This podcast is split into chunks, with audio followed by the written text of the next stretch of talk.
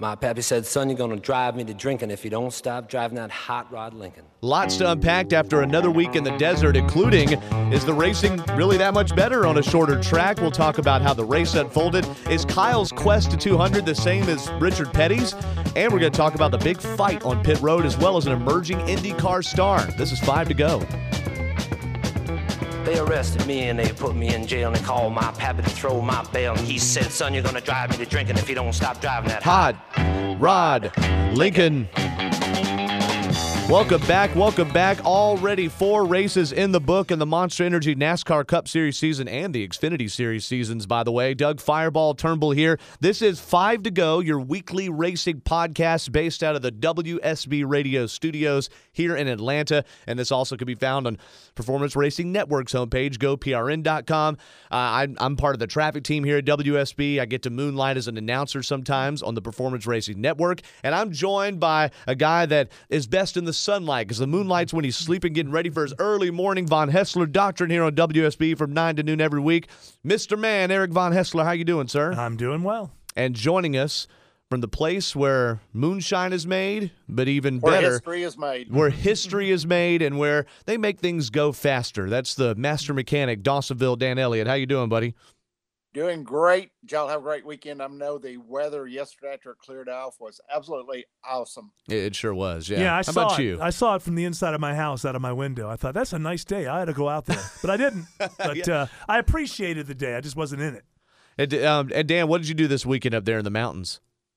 Uh, actually, I worked on the trans and Daniel's pickup. I've just about got that thing completed and drove it over the weekend. And um, it is my prototype I'm working on. And so far, so good. And um, we'll have an update as soon as I can tell you more about it.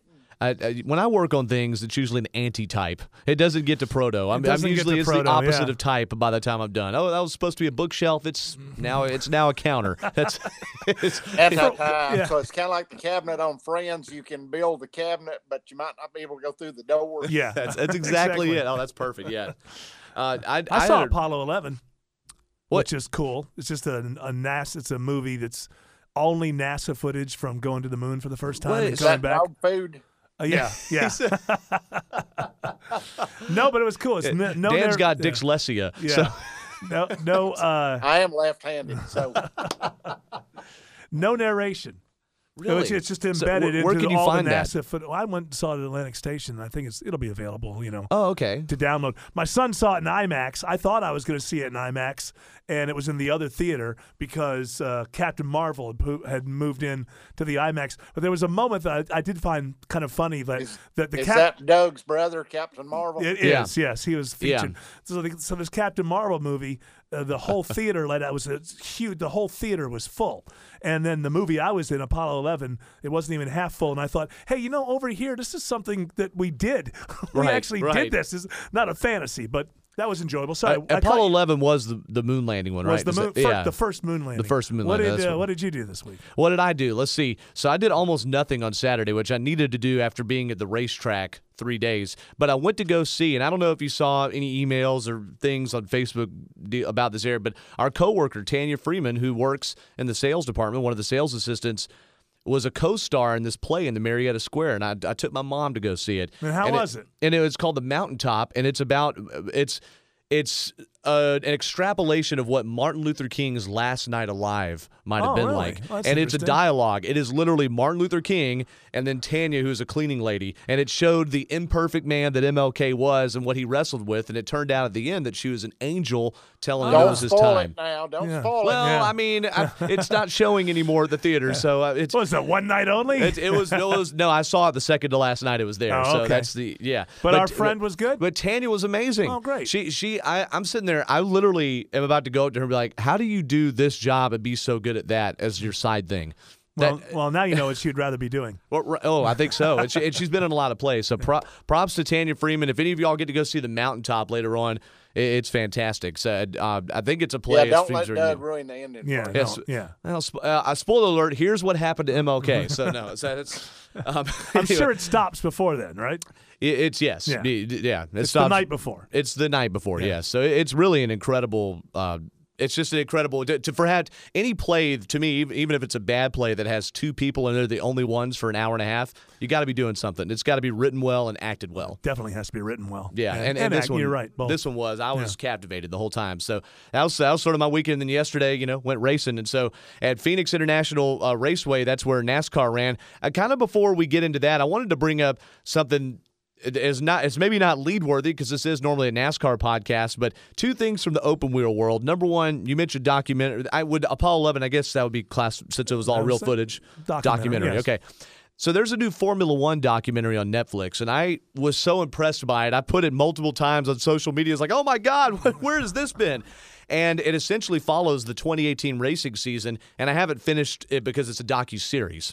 And so it's not just two hours or one and a half. So it is followed now pretty much everybody of importance in Formula One to where I've gotten into it, except for the Mercedes teams yet. I don't know if they didn't participate or if they're just later on. Mm-hmm. But Mercedes and Ferrari have kind of been left out. It's Red Bull. So that'd be Daniel Ricciardo, Max Verstappen, the Renault teams, which last year were Carlos Sainz Jr. and and several others. And it's following how much how how much effort is put into each season and, and the the subtitle is it's called Formula One and then it's Drive to Survive. And even though we're talking about million dollar teams and pampered people and all, it shows how raw everybody is and how they all feel like it's life or death every day. It's a dog eat especially if you're world. drivers, yeah. Yeah. And the the tension between Red Bull and Renault about the the engines. Mm-hmm. And then and then Renault goes out and, and I mean this is no secret, Renault goes out and gets Daniel Ricciardo from Red Bull as a free agent right after Red Bull decides to say, well, Right. F you to, to Yeah, Renault. well, I can't it was something. Uh, they were losing a lot of engines early in the year. as they I were under power, and, yeah. and, and right. Ricciardo lost uh, at least one. I mean, I can't remember the whole season, but he's No, and- I do remember. I watched. I, I kind of checked out of F1 last year, somewhere around the middle or, or after Hamilton of, had it wrapped up. of the season. Uh, but I do remember it might have been uh, Daniel Ricciardo. Uh, I think there were two or three races out of the first four or five that he ended up not finishing the race. and let's not forget the tension in Red Bull. Don't Red hold Bull. me to that, but I remember there being trouble. Uh, Don't let's not forget the tension in Red Bull, by the way, because they signed Max Verstappen, who is still only 20, 21 years old, to a massive contract, and it started to become apparent that he was the guy and Ricciardo was the other guy. But Ricciardo is he and Fernando Alonso are kind of regarded as the most underrated, greatest drivers in the series, and so it, they follow Alonso around, and it, it's. It is fantastic, and they are so. I, I don't know if they're staging this. It's it's like reality TV, but they are talking in ways that I never hear NASCAR drivers talk ever. Even when they when you talk to them, the recorders turned off, and mm-hmm. and you're just kind of BSing around because they know, okay, this guy's a media guy. We're not going to tell him too much. And I just sort of like that Formula One or the teams or both were okay with playing up that drama because it were all real things. And I think it's something that our sport's missing. Well, I think Formula One realized it's something their sport was missing as well. Okay. There was no, you know, there was no. Uh, uh, it- the drivers are very. Uh, they don't mingle with with No. the regular people at all. And after I think that they Yeah, they don't mingle with the common folk. Yeah, they do don't. Yeah, not not not at all. And I think that they recognize F1 recognizes that they need to break down Kind that wall. F one like N one. Yeah. They Well, right. So but I mean, that's the one thing on NASCAR is, you know, I don't care whose autograph you have. It's worthless because getting autographs has always been easy. And there's a reason for that. Yeah. Because, uh, you know, NASCAR has always said that's part of your job. You got to go deal with the people. F1 has not done that. The other thing that this documentary sheds light on, so it's there's so many things I want to talk about this week, but I, I have felt like, and I want to save this for another week, and we talked about it last year, that the TV coverage leaves something on the table in NASCAR and how they cover the race. It's it, to me, it's too zoomed in. They're talking too much about only the leaders. They're not covering a good battle for 15th because they're like, hey, the people only want to hear about the stars. I, thought get you it. were part of that. And I am a part of it. And that's the thing is I get sucked into that. And and on radio it's a little different because you're not having to show it and we get to make up for what we're not showing by describing it. So when I'm a turn announcer, if I see a good battle for 7th, Right. we're, we have license You to talk about it, yeah. But when everything settles down, it's sort of like, and so and so's leading. I did it at Gresham when I was the track announcer there, Dan. It's if everything's spread out, you talk about the leaders. But in this F1 series, you can't even really tell. It's because it's not going chronologically just race to race. It kind of jumps back and forth within the similar time periods.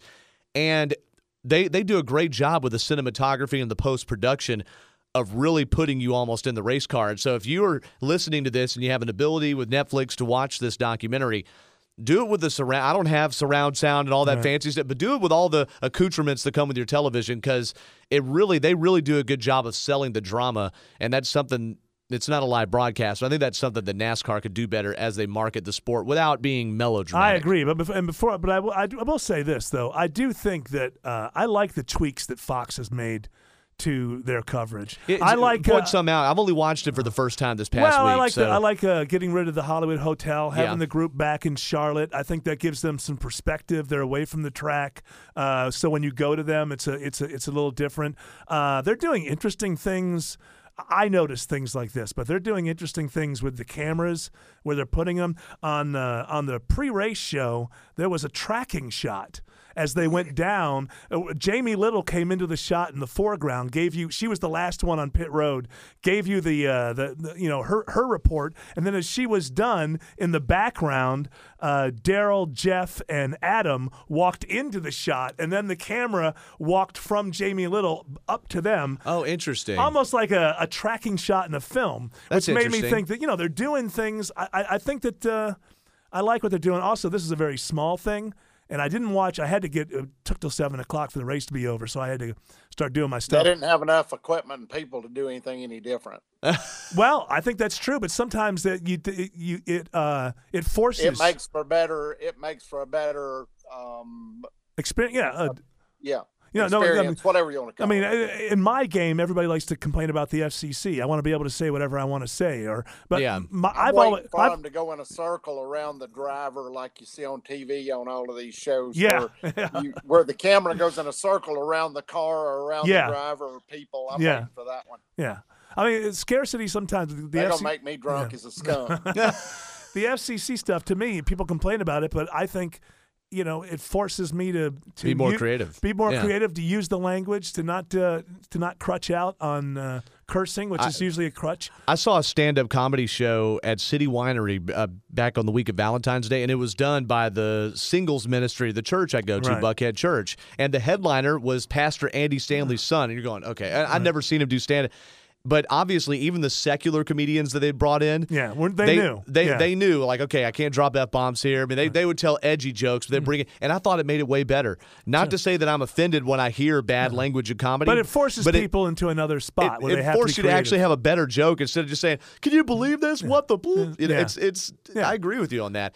And, and I think with and, and I want to get deeper on the TV coverage a little bit later, but it and sometimes to me just how the sport is covered and how the drivers act, and I know all the reasons why, and we've talked about personality so much. I just saw something different in this F1 documentary that I had never Right. seen from F1 before, and I thought there maybe be maybe could be some lessons. Well, I would transferred. say, I would say to you that the coverage of F1 is is not like that though. No. the coverage No, of F1 very is pretty much buttoned up. standard, very standard.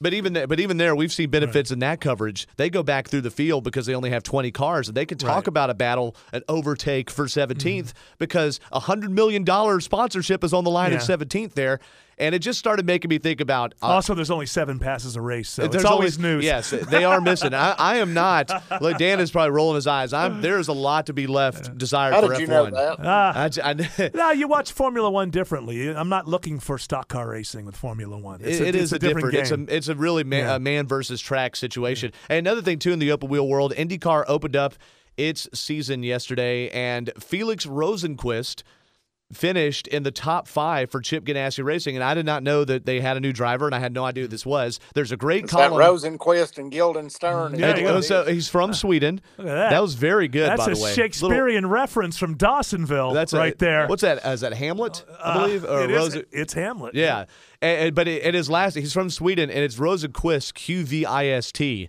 at the end there. That's so the real know- deal. But uh, Nate Ryan They did a good. spell either. We're just we're all highbrow and whatnot today. So, but uh, but This Nate- is F1 and N1 and wine and cheese crowd. yo, Dan, you're knocking me down, man. I love this. I'm sorry. I mean, but uh, Nate Ryan did a good profile on this guy today. in response to something. I I hadn't got that mental image out of my mind yet either. Which Of- one? Oh, when uh, I, oh, in our group text today, when Dan said he was able to do the podcast, Oh, I sent a yeah. picture of a fat right. guy dancing. That's yeah. right. Yeah. Is that, is that Doug discriminatory? Like, am I going to get in trouble? Or? You're fat shaming. yeah, I'm fat shaming. Yeah, but anyway, this guy, the, the, the drivers are universally the ones that have been taught to in this piece that Nate Ryan did for NBC Sports are saying this guy is legit. He's 27 years old. He has Formula E wins. He won something like 13 races and won Oh, Formula Three that- season. That may be where I know his name from. Yeah, I watched a couple of Formula E races. He's not a total unknown in this world at all, but I had never heard of him because I don't follow open wheel racing very deeply. And so there's just a good profile. I'm going to put that up in our Five to Go Racing Facebook page. It's just a new face in IndyCar to join Josef Newgarden and Simon Pagenaud and the people that are becoming the New Guard and that sport. And guys, what's the difference maybe between the New Guard and IndyCar and a NASCAR? As the New Guard seems to be winning. Quite Uh, a yeah, lot there's more. that. Simon Pagenaud's championship. Uh, Rosenqvist just had his first race. You think about Newgard and you put him in some good equipment. He goes out immediately, wins a Penske championship. How's that series doing though? I feel like they would die for NASCAR's TV. Oh, right, Even exactly. while, while we complain about it, We- uh, you know, right, and they they're, they're not what they used to be. I think Indy would love to have what they what NASCAR has now. They're- they're Why don't they just sport. hire Darrell and then they'd have it? Nah. Gosh. So, so D- D- Dan is just begging we get back to NASCAR. So let's do that. hey, so what did you all think? So let's let's refresh here, reset the Phoenix rules package. So we didn't hear as much about the package this weekend because there was nothing different that we hadn't seen. The difference was is believe it or not, this race had more horsepower than Atlanta and Vegas because they had they have the 750 horsepower package in the short track race cars, which are Phoenix and smaller, essentially Phoenix and Dover and smaller. They still had high downforce and high drag. So the big splitters and the big spoilers. So did you all think that this Phoenix race unfolded much differently from any others? Did was it any better? Was it any worse? What was left to be desired? How do you unpack the thing? The race, by the way, that Kyle Busch won. Uh, well, I mean, I, there were differences for the Kyle the Powell. there were differences. Uh, it seemed to me like whatever this package was, Jimmie Johnson was able to work with it because he didn't have a great car, and uh, they used strategy to get up in the top five, and he was able to keep himself up in the top ten. I don't know where he finished. Did he finish like twelfth?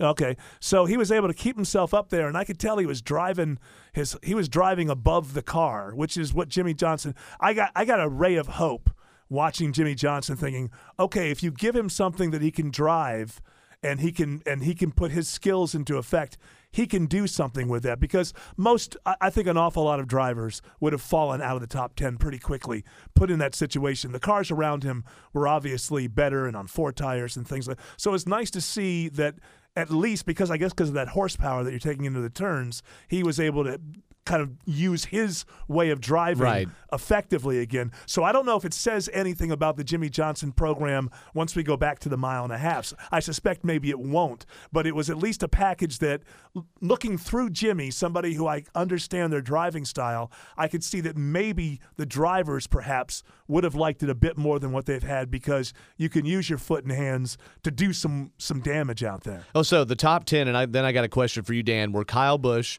Just hear this top 10 and then think about we like going to short tracks, or we wanted this new package to shake up the running order a little bit. Top 10 were Kyle Busch, Martin Truex Jr., Ryan Blaney, Aric Almirola, Denny Hamlin, Kyle Larson was sixth, Kurt Busch, Jimmie Johnson, Kevin Harvick, Joey Logano. By the way, Harvick not a factor all day. Yeah. They tried some wacky pit strategy at the end and eventually got up to eighth, but they, they were just back of top 10 all day. Dan, this package that they ran at Phoenix, 750 horsepower, but still had a tapered spacer, very similar to what we've seen the past several years, by the way. So, Dan, if, I, if I'm a driver and I've got a race car with 550 horsepower and 750, each one has a tapered spacer, does what Eric's saying about giving drivability back to the driver come more into play because they have that 200 extra here at Phoenix? Well, you know it does because you look at the horsepower when you when you throw the horsepower on a short track, you're able to light up the rear tires. You're able to break the car loose coming off the corners easier. You're able to use that horsepower coming off the corner to pace whoever's in front of you. Obviously, the horsepower is better as far as that's concerned. Would it have made a difference? I don't know because when you look at the outcomes of the races where they've only had 550 horse, how big a difference did that make in the finish of the race? Well, it I did for Jimmy that it made a Johnson. whole lot of difference. it did for Jimmie Johnson, and those were different kinds of tracks. But Johnson was in top ten yeah, but contention you've got to look day. at all of the deal with Hendrick. You you you've got to look at that whole program. and and and I was just looking at the finishing order here, and you know you've got Kyle Busch and Truex one and two.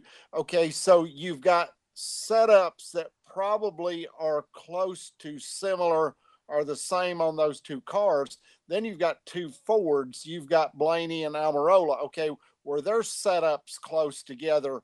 And does that have anything to do with it at all? And then you've got a grouping of three Chevrolets followed by a grouping of five Fords. That's Were true. the setups to where hmm. that those were what made the difference instead of the the spacer plate, the horsepower, whatever you want to do. Yeah, Right. it- go ahead. Uh, Well, and I was just going to say the Hendrick cars all ran better. Even William Byron, who uh, who had some issues there and, and was off pit sequence trying to get some strategy with Chad Knaus there, and Alex Bowman cut a tire two different times and crashed, but he was up there running top ten, top fifteen. And Chase Elliott was the best of the whole bunch. Remember, he jumped the start on the Yeah. front of the front of the race because Ryan Blaney, the pole sitter, spun his tires. Elliott had to do a pass through penalty, spent all day coming back from that, and was still able to get a respectable finish. He faded to 14th at the end. I think they were trying some different stuff. The, the Hendrick all ran better despite what the results show. As far as the cars being set up, I would say I don't know about the others, but I think there was a big difference between the setups, at least the way they were running. I don't know about the setups between Truex and Kyle because uh, Truex, they were saying all day long, and it turned out to be true, had a great long, Long run, run, car that yeah. took forever to come in 20, 20, more than 20 laps. And he gained most of his, his stuff at the end in that long uh, green run deal at the end Yes. and and was the best car on the track, I guess, because uh, they although there were a couple of cautions there toward the end, which he probably it- used to his on the last run. He got behind by about six or seven seconds to Kyle to eventually Kyle Busch, the leader. But Ryan Blaney was in a fuel strategy mode to Yeah. gain lost track position, Right. and so he had to start saving. And Busch caught him, and as soon as Busch caught Ryan Blaney, his crew chief. Uh, J- uh, Jeremy Bullins was going save, save, save, save, save, and so Blaney gave up the position to But Truex. I mean, didn't just to- Truex pass seven or eight cars in that last run? I think Didn't so, He? yeah, he went he from like seventh or yeah. eighth to second in the end, didn't he? And I want to say, as a driver, Might Martin Truex Jr., and I noticed this at Vegas, is not good at this whole you know what to the wall restart thing. He's a very consistent and not putting the fender to people kind of per- you know he doesn't Mm-hmm. take risks that he thinks are going to put him out of it and he struggled because he had a bad starting position in Vegas. He struggled getting through traffic and it took long runs for the smoothness that he's known for to really show Mm-hmm. Yeah. itself and and this in a microcosm was true Sunday. well, I mean, with what he was doing, he may have had a chance to win the race had we not had those. We had like three or four late cautions, right? Right, Kept so- packing people together. Ryan Preece cut a tire, hit the wall, and then or he got loose on a restart, hit the wall, and then the repair cut a tire. So that was two cautions. Alex Bowman's day consisted of two cautions Mm. as well, and then you had Michael McDowell's throttle get hung. And boy, is that not a tease for later. We need to talk about him. But but we had Michael McDowell's throttle get hung on a restart, and he not only hit the wall, but but as he was slowing, trying to that he was trying to do something. He was trying to jam on the brakes. David Ragan, his teammate, ran into the back of him. So, uh, so those were really the. I think what he was trying to do was not hit the wall. Yes, he was trying to. th- those all happened within the last half of the race. Okay. Yeah. So, So, I if you would have had a clean run, I think you would have gotten more. True, you would have had a real race there at the end. Right. I, st- I still think that Kyle Busch was also dialing it back. That he knew Mm-hmm. they told him manage the gap, just d- do your thing. But Kyle Busch won. He also won Saturday's race. No surprise. It, it's it's hard to get excited about Kyle Busch Xfinity wins, but he's got almost hundred of them now. He's that got make Captain Herb excited. It, it? oh, it would. It make it, it may it makes my, my buddy Joseph really excited too, who I watch a lot of races with. He gets so mad about Kyle Busch Really? winning Well, that's Xfinity and truck races. That's he good. gets so mad. I mean, just the whole time I have to calm him down. I'm like, God, just just chill. It's you know. But it, it brings us to to the discussion here we started to have before we hit record today. I, I think that Kyle Busch achieving 200 wins and doing so at the crisp age of 33, He's not there yet. One ninety He's, he's at 199, but the idea that he's probably going to achieve that very soon. He turns 34 in May, I believe. Is is great. I mean, it's it, achieving 50, 100 in, in any series. But I'm tired of this comparison to Richard Petty. Petty had 200 wins in the Grand National Winston Cup Series, all right? And so I want to uh, back this because you all started to kind of grin at me when I brought this up. But it, are we comparing two things here? I, I, I think that we can't say that he's better than Richard Petty before the story has been written, in my opinion. And I don't think that having the best truck by two seconds over everyone and being the best driver in the best truck is the same as winning 200 cup races, even though Petty was in a time where it was less competitive. So, Dan, you, you were in the garage with Petty for many years. I want to start with you first. Kyle Busch's eventual 200 versus Richard Petty's 200. Well, let me clue you in on what Richard said about the deal as far as comparing drivers. Yeah. He was asked about um, a driver. He was asked about Dale Earnhardt, I believe, senior, and you're you're in this deal to where that you honestly can't compare different decades because the cars are so different. And and I give respect to each of their own because 200 wins in the Cup deal for Richard Petty and seven championships is is beyond comparison. Right. Um, but you've got to look at the era that it was done in and how many races you ran a weekend, and it it was in essence running all three divisions because you ran three races a weekend on some weekends. So you know when you look at what's been done, it's quite remarkable for most for both drivers, and the fact that they've been able to accomplish this is a feat of its own and deserves the recognition both drivers for what they've done. And so I, I do want to clarify. I think that what Kyle Busch has done is remarkable. I I do. Yeah. I just. Yeah. I just when when you compare it to the bits of greatest of all times. I mean, Kyle Busch even said they asked him at Victory Lane yesterday. Hey, w- w- you know, you're still. I mean, you're only 33. What's the goal for your career as far as wins? And he's like, well.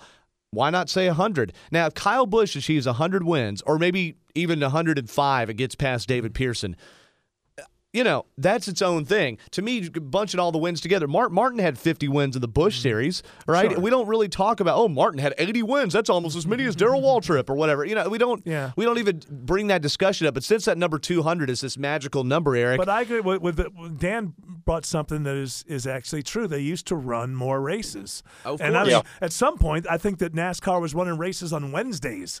Uh, Yeah. You know, you go back far enough, so uh, there it is somewhat comparable in the sense that it, is a matter of running that number of races. Yeah, Now- it is, but it isn't. it, it is and it isn't. And also, you know, a lot of times uh, everybody couldn't go to every race. And Petty got himself to to an awful lot of races. So uh, I wouldn't downplay or overplay either of them. They're different eras in any sport. It's you know, can you compare with the '70s Steelers beat the Patriots? Uh, It's two different Right. eras. But I would say something about uh, Kyle is uh, I think of the drivers that are around right now, he's most likely to get to 100 if he's he's Oh, going to turn 34 this year, uh, and then he will have eclipsed uh, Gordon and you know probably Jimmie Johnson and some other you know Dale Earnhardt and uh, so I, I think that it's it's indic- I think the only question really we shouldn't be comparing Petty and and Kyle Busch because we know No. the differences.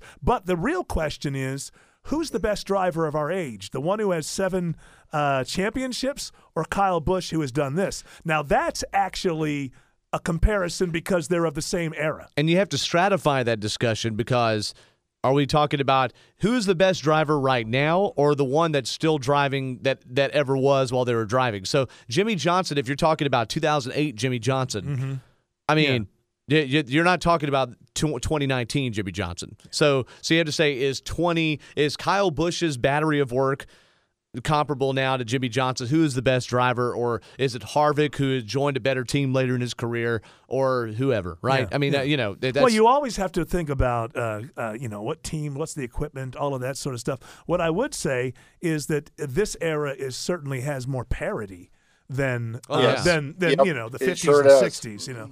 So I mean I don't know. My if, as as far as I look at, at things in the uh, late forties, fifties, sixties, um, I sometimes I think there were races where there were only four or five cars that were competitive, or maybe three or four cars Sure. that were competitive. So, but still, to go and do it, you still have to go and you have to win those races.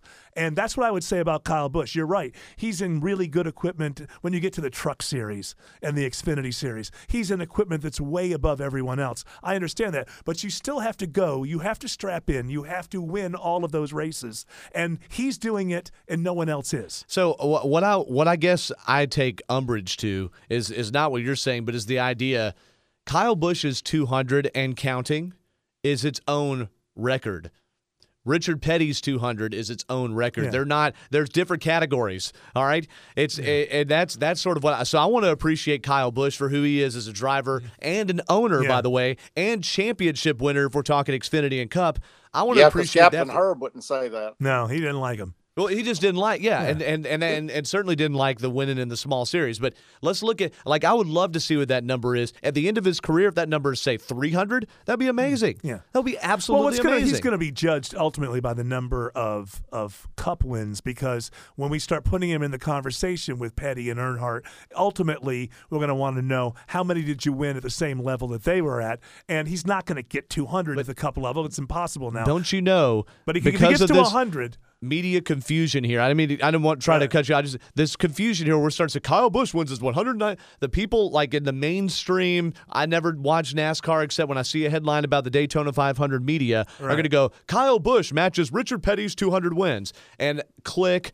Yeah, like, but for- ultimately, you know what? I would say ultimately, I just don't like That's that. a good thing because then they'll be talking about NASCAR when otherwise they Well, wouldn't be. but it's it's misinformation, in my I opinion. mean, that's not- that's you my don't whole par- thing. Is it's Imagine not the same. We Yeah. Well, misinformation. that's, yeah. You gotta I'm- get that that's, everywhere. That's what I'm saying. Hey, I'm on WSB. I'm going to depend on it. Okay, Yeah, That's- all you right. know that's Yeah. what I'm PRN. We That's what just tell you the facts. As far as straighten their butts out. Hey, hey, you mentioned Captain Herb before. He he talked about Mellish one time in an exchange he had with Neal Boortz. So between eight thirty and nine every morning, Captain Herb Emery, who used to be our lead traffic reporter here in Atlanta, for those that don't know, and who used to host a NASCAR show in the traffic one time, uh, Neal Boortz was going on, and he was. Boortz was talking about other TV meteorologists that overplay the weather and how Mellish just tells you the facts. And Captain Herb gets on and goes, That's right. You see, Mellish just looks at that deal and he says, That deal is the deal.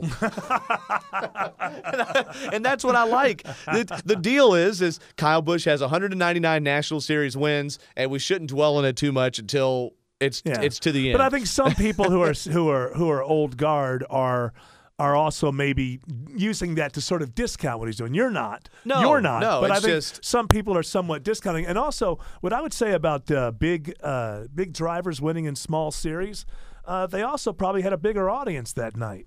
You know, you can have the argument about, you know, should these big drivers, big names cross over and, and do this sort of thing. But if I'm a track promoter, I want Kyle Busch in every race. If I'm a track promoter back when Yeah. Ern- back when Earnhardt Jr. was still racing, I want him in every race because I want butts in the seats. I want him in the race though.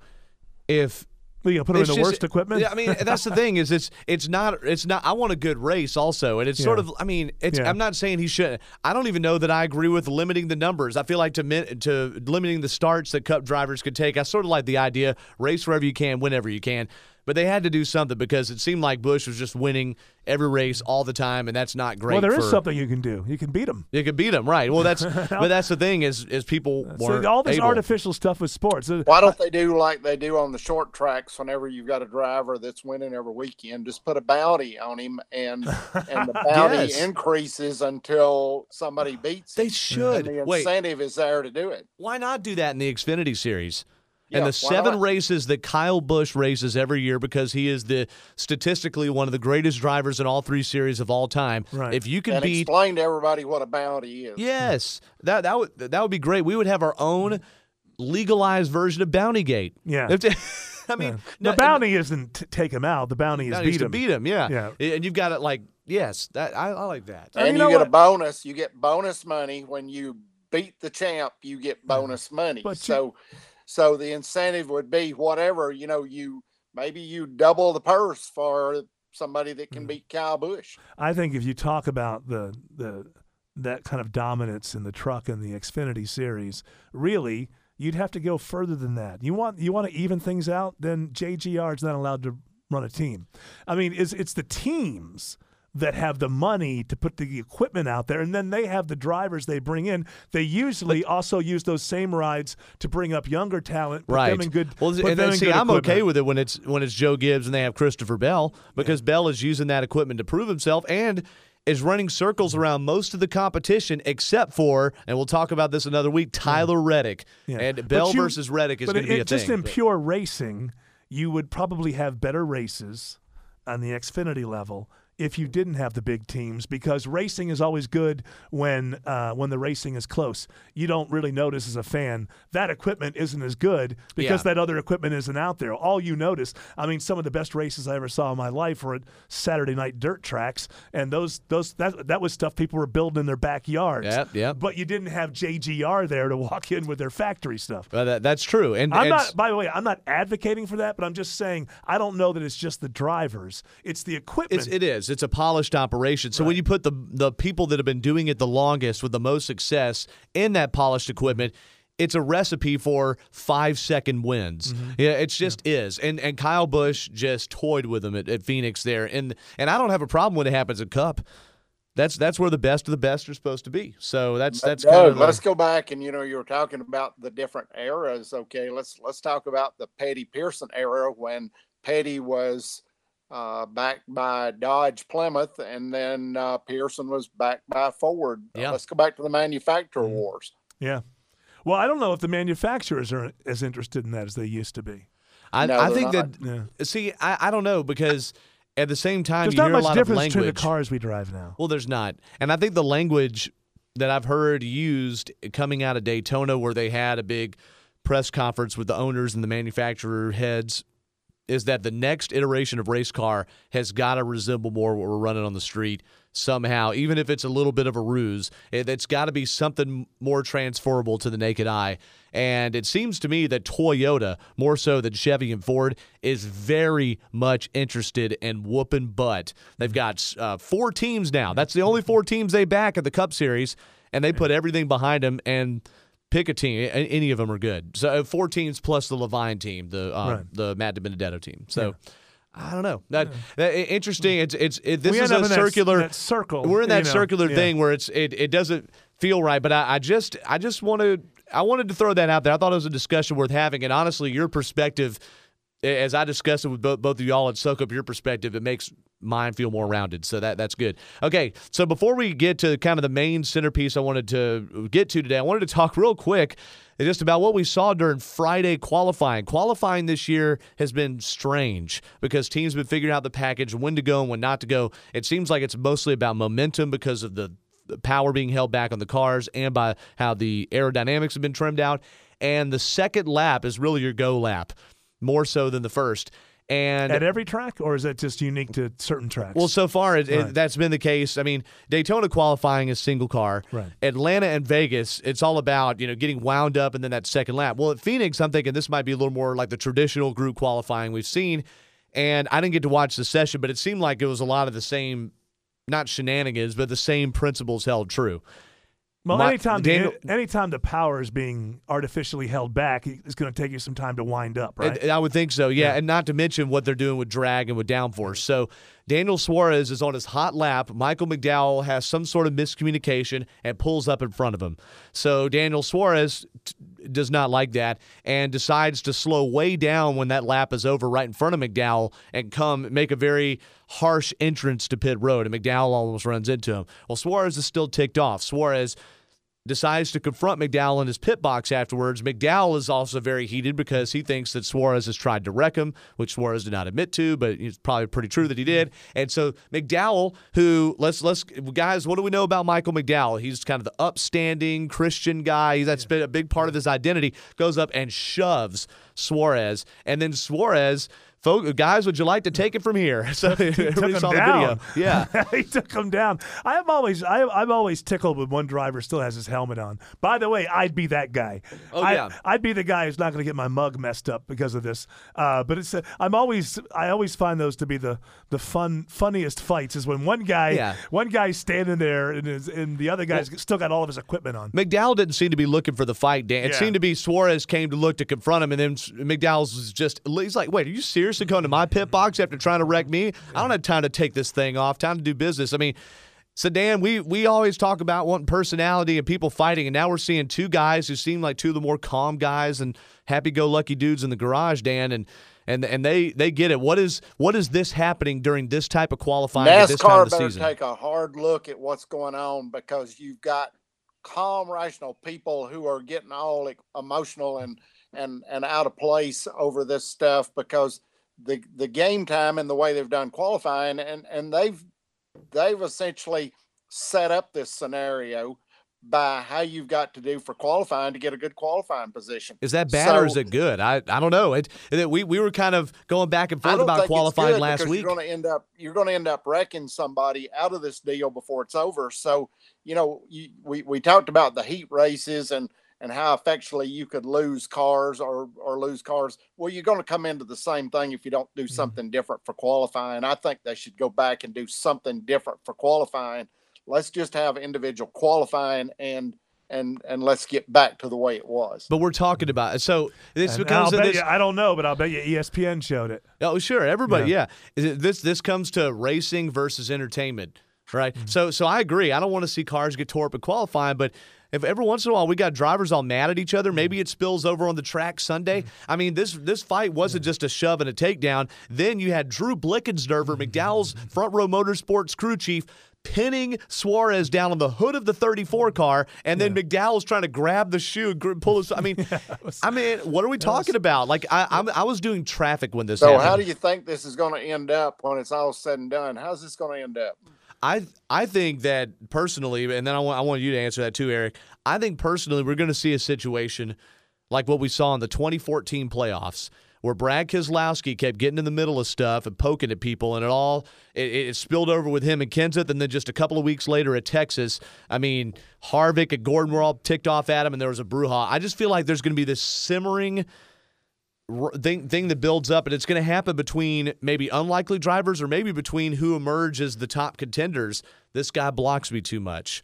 This guy does this, and because it's harder to pass now, I just think Eric, someone it's we're pinning these cars together to where they're more likely to make a mistake at a crucial moment, which could mean boom. Well, I mean, that will just be the latest reason they made mistakes at crucial moments. I mean, hasn't that always? I mean, we used to have more uh, tension between drivers, uh, and we didn't have this package.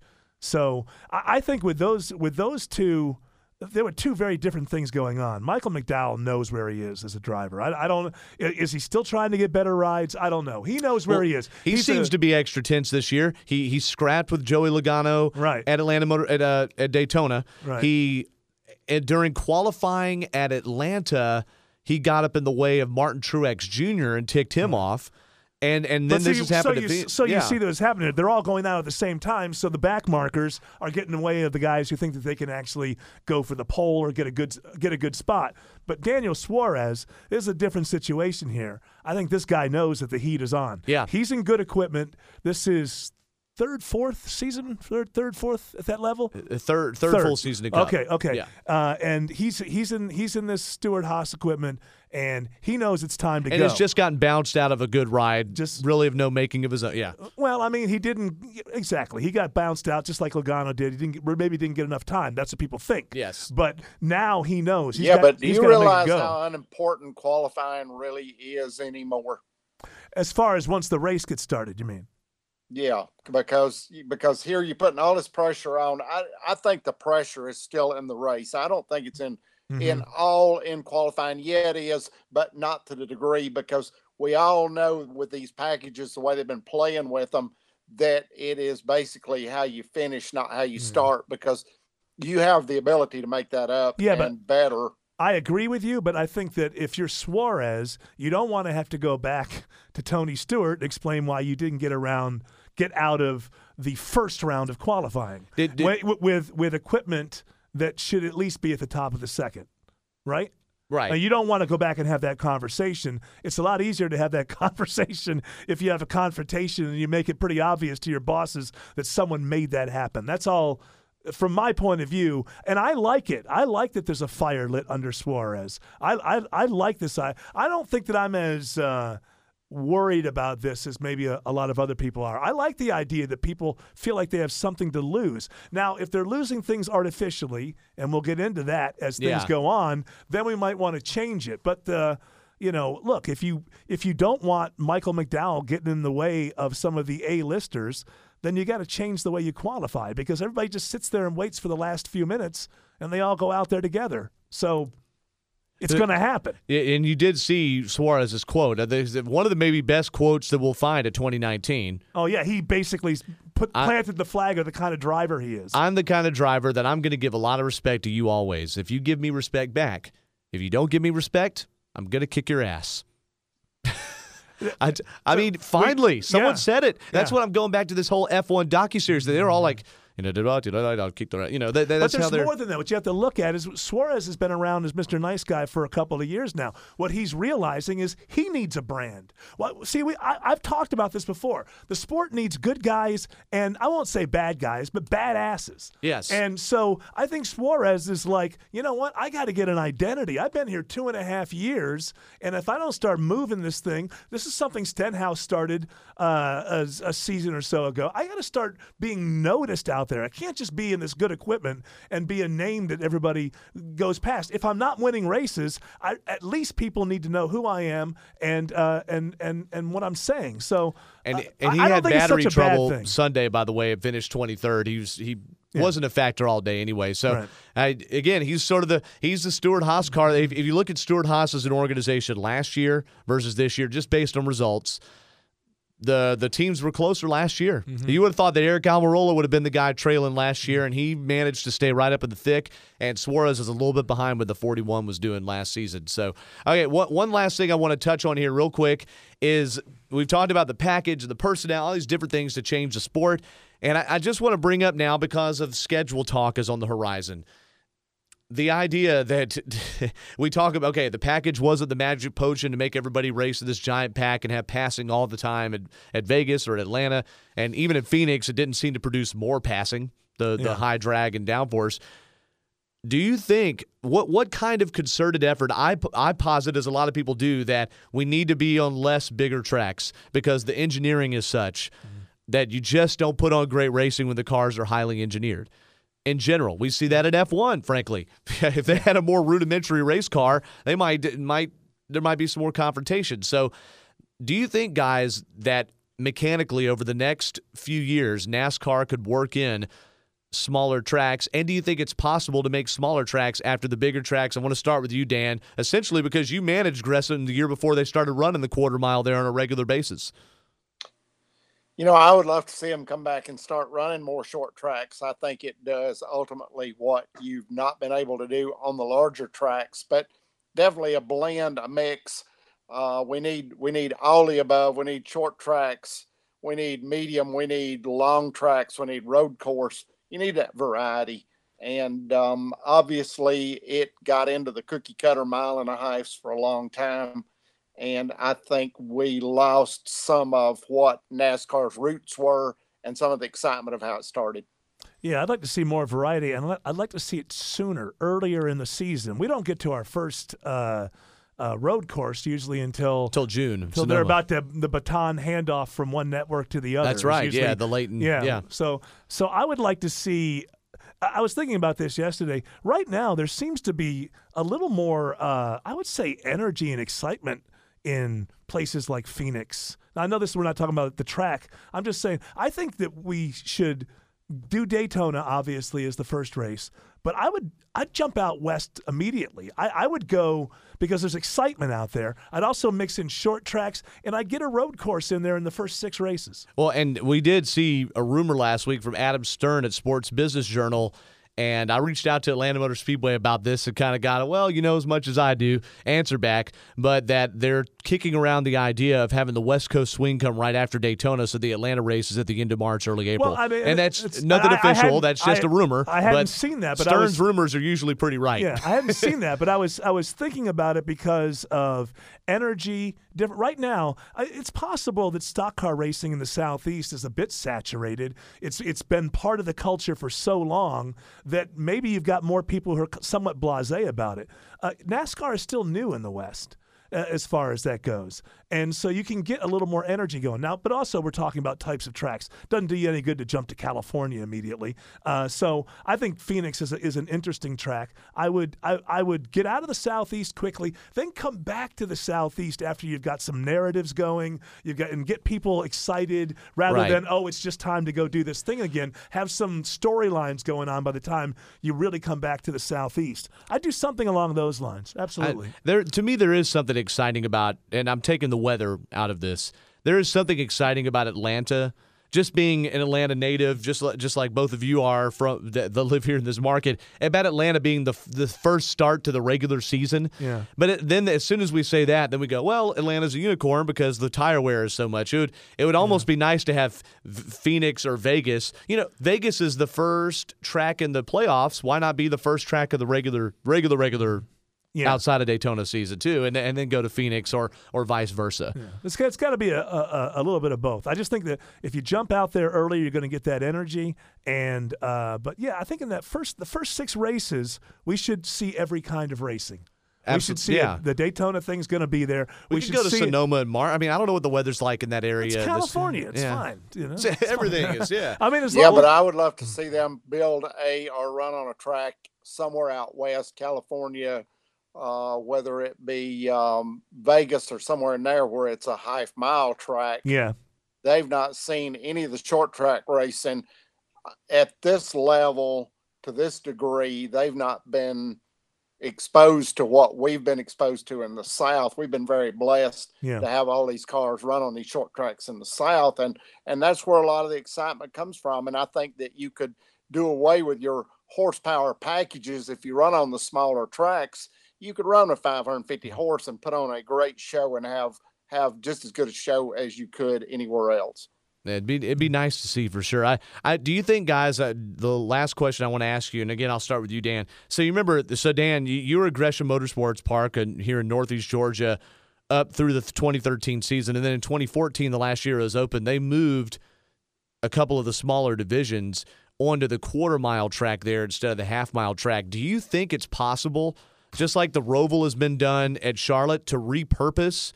Like if you go to a mile and a half Vegas in March, that you could run a Vegas short track. I know Vegas has its own short track there, but I'm saying in the main mm. track place where it's built for NASCAR, repurpose mile and a halves to run in front of the same grandstands, which are only on the front straightaway now, and be right there. Is that is that something that's even worth exploring at all?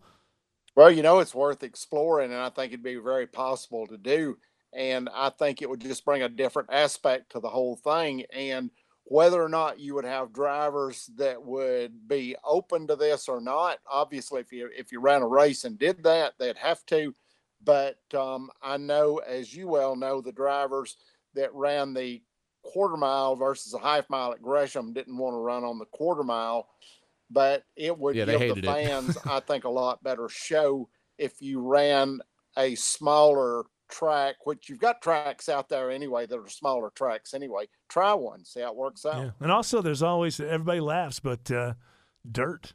One one race Yep. a year. I I'm all about it. you know. I, I think they absolutely should. Might as well go to Eldora if they've already got it suited up for trucks.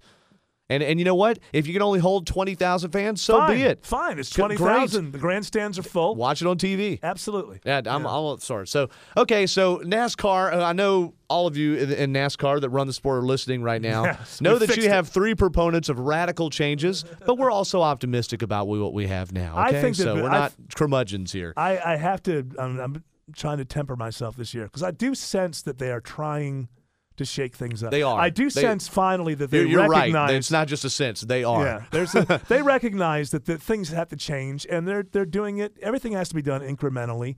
And uh, no, I mean, you got this idea from what I was reading. I thought every race under these packages was going to be Daytona, Talladega, no matter what track they went to. It hasn't. It, it hasn't turned out to be like that. But there are good restarts. Uh, they got to work on it a little more. Um, but you know what? It's up to the owners and the drivers too to put on a great show. It's not just up to the the governing body. Uh, that's for sure. All right, any parting shots for you, Dan? No, not really. I'm I'm still kind of optimistic as y'all are on where we're going this season and what we're going to see. And um, you know, I I look at the finishing order for Phoenix and um, see different names high on the leaderboard here. So we've we've got a pretty good mix of people that are running pretty good this season. We've got glimpses of a lot of different people running good. So uh, I'm really optimistic on where we're going. Yeah, for sure. I, I still feel like the energy is good. Phoenix didn't put on an amazing race, but it wasn't won by 17 seconds by Kevin Harvick or something either. It, was, it seemed like a pretty We had- we- average Phoenix race. We had to watch Kyle Harvick. earn what we knew he was going to get. That's it. You know what? Fine. That's it. what about you, Eric? Anything last to say there? Uh, no, the last thing I just said, I'll use that as the as the as the parting That's shot. good. I, want to. I want to be somewhat optimistic. I want to say I appreciate the fact that they're they're tweaking it and they're trying, and uh, we'll see. It's a it's a difficult problem that NASCAR is in right now. I felt in the last couple of years that they were ignoring that. I don't feel like that anymore, and now we'll see. You know how well they do. There, there does come a point where you feel like, okay, everybody's against us. That these people just don't know what they're talking about. We're going to dig our heels in because we got this. It is anybody that is that criticizes the sport right now looks like they fit a stereotype of people that criticize everything and it kind of so go, oh that's just social media. Oh you always have your haters. I always have my haters. And and I think they've realized okay look we're looking at the numbers here. They're real- this isn't just made up. So I think when and the drivers are outspoken. It seems like a little more about how things should be. And I'm just I'm hoping they continue that unvarnished deal that we've talked about in the last week and before with Bubba Wallace and Ryan Blaney and and they could just people could just show that personality and and I don't know maybe for once Dan's rolling his eyes again. Take a lesson from what F1 did that documentary. That was well, pretty by good. the way, but, uh, it was. It was a good documentary. Well, I haven't seen it yet, so I'll I'll I'll, I'll have to watch it. I, but you know, I was rolling my eyes. Yes yes So, so now we're off to Auto Club. Is that right? We're going to Auto Club. Auto Club Speedway. So we'll be back to 550 horsepower, front aero ducts, I believe. Yes, and it, it's got old pavement as well. So you've got the tire wear factor that's more of an issue than it was at Phoenix or Vegas. It's more like Atlanta, and you can run about five wide there sometimes. So hmm. that's All right, fun. So who's op- who's going to open up a can of whoop ice after qualifying? Kyle Busch, excuse me. I mean, It's gonna be I think Busch Bush and Truex are my guys. With you know, with with some Penske mixed in too. I think yeah, Penske. No, I'm talking about qualifying. Oh. What what what can of whoop ice? Oh, I think mean it's going to be Matt Tifft and BJ McLeod, and No. McLeod's going to pound him into the ground. It's got to be it's got to be one from each camp. So you got to have an A-lister versus a back marker. You know, hmm. what was Well, interesting? how did I say you got famous in racing? If you're not famous in racing, run over somebody that is. there Yeah. you go. Well, that's it.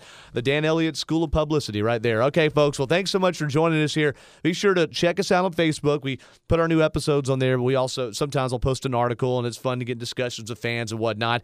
Uh, subscribe to us on iTunes. Find us on WSBRadio.com and GoPRN.com. Each week we try to get these uploaded Monday or Tuesday. So for Eric Von Haessler, who is deep in contemplative thought right now, Yes. and Dan Elliott, who is deep in I don't even want to know.